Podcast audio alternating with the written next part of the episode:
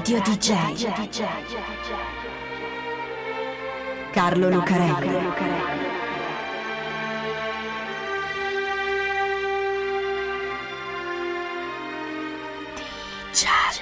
Radio DJ è ancora Di Giallo con Carlo Lucarelli, il radiodramma di Radio DJ. Salve a tutti, siete su Radio DJ, questo è Di Giallo e io sono Carlo Lucarelli qui a raccontarvi assieme a Fabio B un'altra storia che viene dalla metà oscura del mondo della musica. Ecco, c'è un genere musicale che a quella metà oscura appartiene di diritto, non perché sia particolarmente cupo, anzi, tristezza e malinconia ci sono ma sono cantati in un modo così intenso da risultare estremamente vitale e spesso, nonostante tutto, anche molto allegro. Perché non è di musica dark o new wave che stiamo parlando, ma del genere che sta all'origine di tutto, del blues. E il blues appartiene di diritto alla metà oscura della storia della musica, perché per definizione il blues è la musica del diavolo. Ecco, questa è la storia di alcuni diavoli del blues. Bad to the Bones è una canzone di George Targood e parla di un tipaccio a cui le donne si affollano attorno anche se si comporta malissimo. Un tipo affascinante, cattivo e maledetto.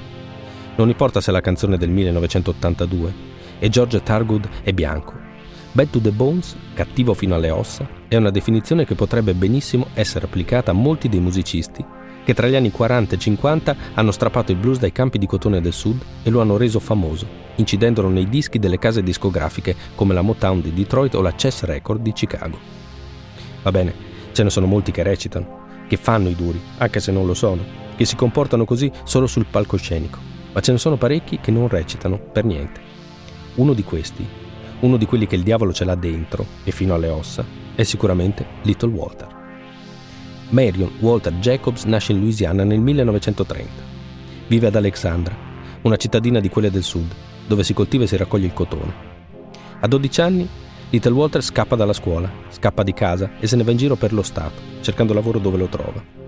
Vive la giornata come bracciante agricolo, ma siccome la musica gli piace e ad Alexandra ha imparato a suonare la chitarra, comincia a fare il busker, il musicista da strada. Suona il blues, quello che ha sentito quando era piccolo, per le strade di New Orleans, di Memphis e di St. Louis, un ragazzo nero che vive per la strada. È lì che il giovane Marion Walter impara a diventare un duro, perché la vita non è facile nei quartieri del ghetto e Walter ha proprio un brutto carattere. Provoca, risponde, non sa stare zitto e finisce per fare a botte tutte le volte. Ed è lì che Marion Walter Jacobs impara ad andare in giro con un altro paio di cose, oltre alla chitarra. Un coltello a scatto e quando la trova, una pistola. Il blues nasce in campagna, tra i braccianti agricoli, e canta le fatiche di una vita pesante e dolorosa. È musica popolare, fatta da gente che non sa scrivere o leggere la musica e spesso neanche le parole. È tradizione orale e infatti ogni tanto qualche ricercatore che capisce il valore delle tradizioni va in giro a registrare quelle canzoni tradizionali che risalgono agli anni venti e anche prima, ai tempi della schiavitù. Però sono particolari quelle canzoni. Non sono roba da ricercatori, cimeli da mettere dentro una bacheca da museo della civiltà contadina. Hanno ritmo, hanno passione, hanno vita.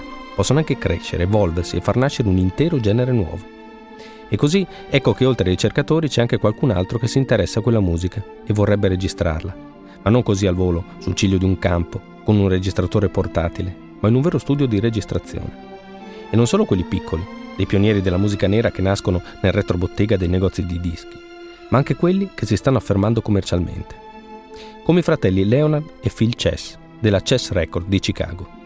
I fratelli Chess sono due ebrei polacchi che dopo aver aperto un club a Chicago dove si suona il blues, la musica più diffusa tra i neri della città, si sono accorti che quella musica aveva bisogno di una casa discografica specializzata. Così hanno scritturato un po' di gente che fa il blues e hanno messo su un gruppo di musicisti. Per esempio c'è un tizio che si chiama Willie Dixon che scrive le parole e arrangia la musica col contrabbasso. Scrive cose come una zingara disse a mia madre il giorno in cui nacqui sta per arrivare un bel maschietto, oh signore, sarà un vero diavolo e riprendendo il nome di un modo di ballare molto sensuale che si fa a Chicago, intitola la canzone Uchi Cucci Man, un classico del blues, ripreso da tutto il mondo a partire da Eric Clapton.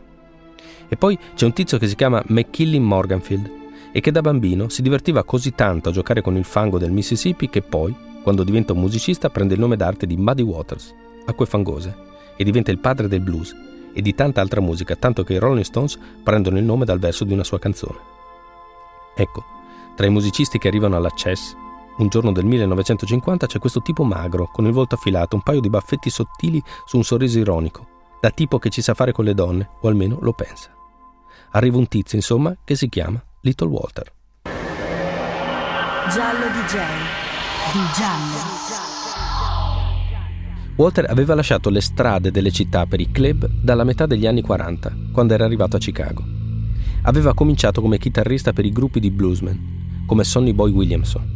Poi si era accorto di una cosa. In tasca, Walter aveva sempre avuto due o tre cose in particolare. Una pistola o un coltello, visto i posti che frequentava e il carattere che aveva soprattutto. E un'armonica, un'armonica a bocca. Walter impara a suonarla quando aveva otto anni ed è suonando quella che si accorge che con la chitarra va bene sì, ma con l'armonica è un'altra cosa. Lì è un vero e proprio inventore. Little Walter fa una cosa. Siccome l'armonica non ha un volume così deciso e si fa sempre coprire dalle chitarre anche quando sta vicino al microfono, lui prende un microfono più piccolo, lo tiene in mano assieme all'armonica e così si fa sentire. Ma non solo. L'amplificazione del microfono e la sua distorsione permettono di esplorare nuove strade e nuovi modi di suonare l'armonica. Walter comincia a diventare famoso. Incide un paio di dischi per piccolissime case di registrazione molto di genere, quelle che stanno nel retrobottega dei negozi di dischi di Chicago, appunto. Poi Muddy Waters lo chiama nella sua band e da lì Walter arriva alla Chess Records e poi andrà avanti anche da solo come solista. Ai fratelli Chess Walter serve. L'armonica aggiunge ricchezza alla strumentazione di Muddy Waters e rende i suoi dischi più commerciali. Ma soprattutto Walter serve a svecchiare il blues, a renderlo più moderno. Siamo nelle strade di Chicago degli anni 50, non nei campi di cotone del sud. Il blues diventa urbano, più nervoso e ribelle, più arrabbiato di quello malinconico e in un certo senso mansueto delle origini. E il blues di Little Walter, con quell'armonica arrabbiata, il suo modo di cantare preciso, con tutte le parole che si sentono bene, non masticate come nel vecchio blues, cantate solo con i suoni. Sono i testi secchi e ritmati che attraverso il rhythm and blues arriveranno fino al rap. Alla casa discografica, alla Chess, Little Walter serve ha anche successo. A soli 30 anni è già un mito. Però è sempre lui, Little Walter, un diavolo del blues. Quello con il cattivo carattere, le cattive amicizie e la pistola in tasca. Little Walter, diceva Muddy Waters nelle interviste, Little Walter was dead 10 years before he died. Little Walter era morto dieci anni prima di morire. Lo uccidono due cose. La prima è il suo carattere da diavolo del blues, quella vocazione all'autodistruzione che sembra accompagnare tutti i geni di qualcosa. La seconda è la logica commerciale del mondo della musica. Dalla Chess Record, Little Walter se ne va a metà degli anni 50, per tornarci più avanti, ma non è più la stessa cosa, non è più una star. Nel frattempo, Little Walter litiga con tutti. Il mondo del blues di quegli anni non è così pacifico. Non è quello del rap, dell'hip hop, dei gangster che prima cantano e poi si sparano naturalmente, ma è comunque un mondo di scontri, a volte anche violenti. Ci sono personaggi che fanno paura, come Howling Wolf, il lupo ululante. Howling Wolf si chiama Chester Arthur Barnett ed è anche lui un mito della storia del blues. Prende il nome da suo nonno, che quando lui era un bambino nel delta del Mississippi gli raccontava storie spaventose di lupi mannari prima di andare a dormire e poi lo seguiva ululando su per le scale. Chester diventa un ragazzone enorme e comincia a cantare il blues e quasi lo ulula con la sua voce roca e raspante e non solo, quando canta sul palco si divincola e si getta a terra come se fosse posseduto. Di lui si dice quello che si dice di tutti i grandi musicisti blues di quegli anni, che insegnargli a suonare sia stato il diavolo. Bisogna andare in un incrocio di strade di campagna con il proprio strumento di notte e aspettare. Arriva un uomo incappucciato che te lo prende, lo suona per un po', te lo restituisce e da quel momento sei un bluesman di talento, ma maledetto come tutti i bluesmen. Ecco, a Chester Arthur Barnett, detto Howling Wolf, sarebbe successo lo stesso, ma al posto di un uomo incappucciato ci sarebbe stato un lupo. In realtà non è così matto, Only Wolf, anzi è un artista, ma anche lui è uno con cui non si scherza. Litigano tutti ad un certo punto nella Chess Records, Muddy Waters con Howling Wolf, Muddy Waters con Little Walter, Little Walter con i Chess, e allora Walter se ne va e continua da solo. Però i tempi sono cambiati anche per la musica nera. Stiamo arrivando alla fine degli anni 50. Sta arrivando il rock and roll di Chuck Berry, Sta arrivando il rhythm and blues di Etta Jones e il blues di Little Water, per quanto moderno, non vede più. È a questo punto che Little Water ricorre sempre di più ad un'altra cosa che da tanto tempo, da quando faceva il basket per le strade di Chicago, portava spesso nelle tasche oltre al coltello, alla pistola e all'armonica. La bottiglia.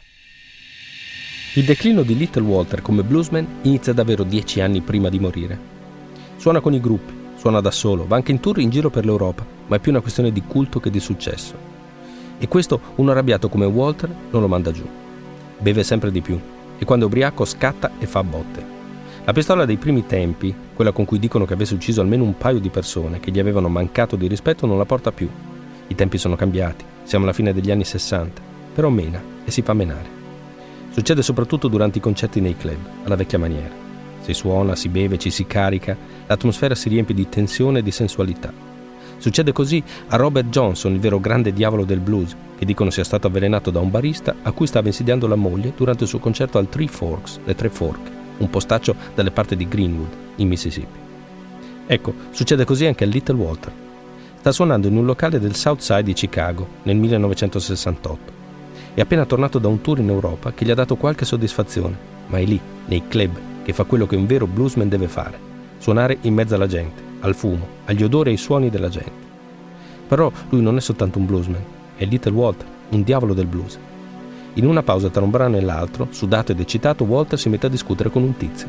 Provoca, risponde, scatta e scoppia una rissa. Non ne prende tante Little Walter, questa volta, ma prende un brutto colpo al petto poi va a casa di un'amica, resta da lei a dormire e muore nel sonno per una trombosi coronarica. Intanto i tempi sono cambiati. Dopo il rock and roll è arrivato il rock e anche il ritmo and blues si è evoluto. Ma le canzoni dei bluesmen come Howlin' Wolf, Muddy Waters, Willie Dixon e Little Walter vengono riprese continuamente, diventano i primi passi di gruppi come Rolling Stone o i Led Zeppelin, diventano cover famosissime. Loro, i bluesmen neri, restano nella storia, sempre un po' maledetti, sempre un po' perdenti. Gli altri, quelli che vengono dopo, i ragazzini bianchi, come li chiamavano loro, diventano famosi e fanno un sacco di soldi. Ma in fondo, come dice il personaggio di Muddy Waters in un bel film, Cadillac Records, che racconta molte di queste vicende, il blues alla fine narra sempre la stessa storia, quella di un uomo che viene fottuto da qualcun altro. Radio DJ. Carlo Lucarelli.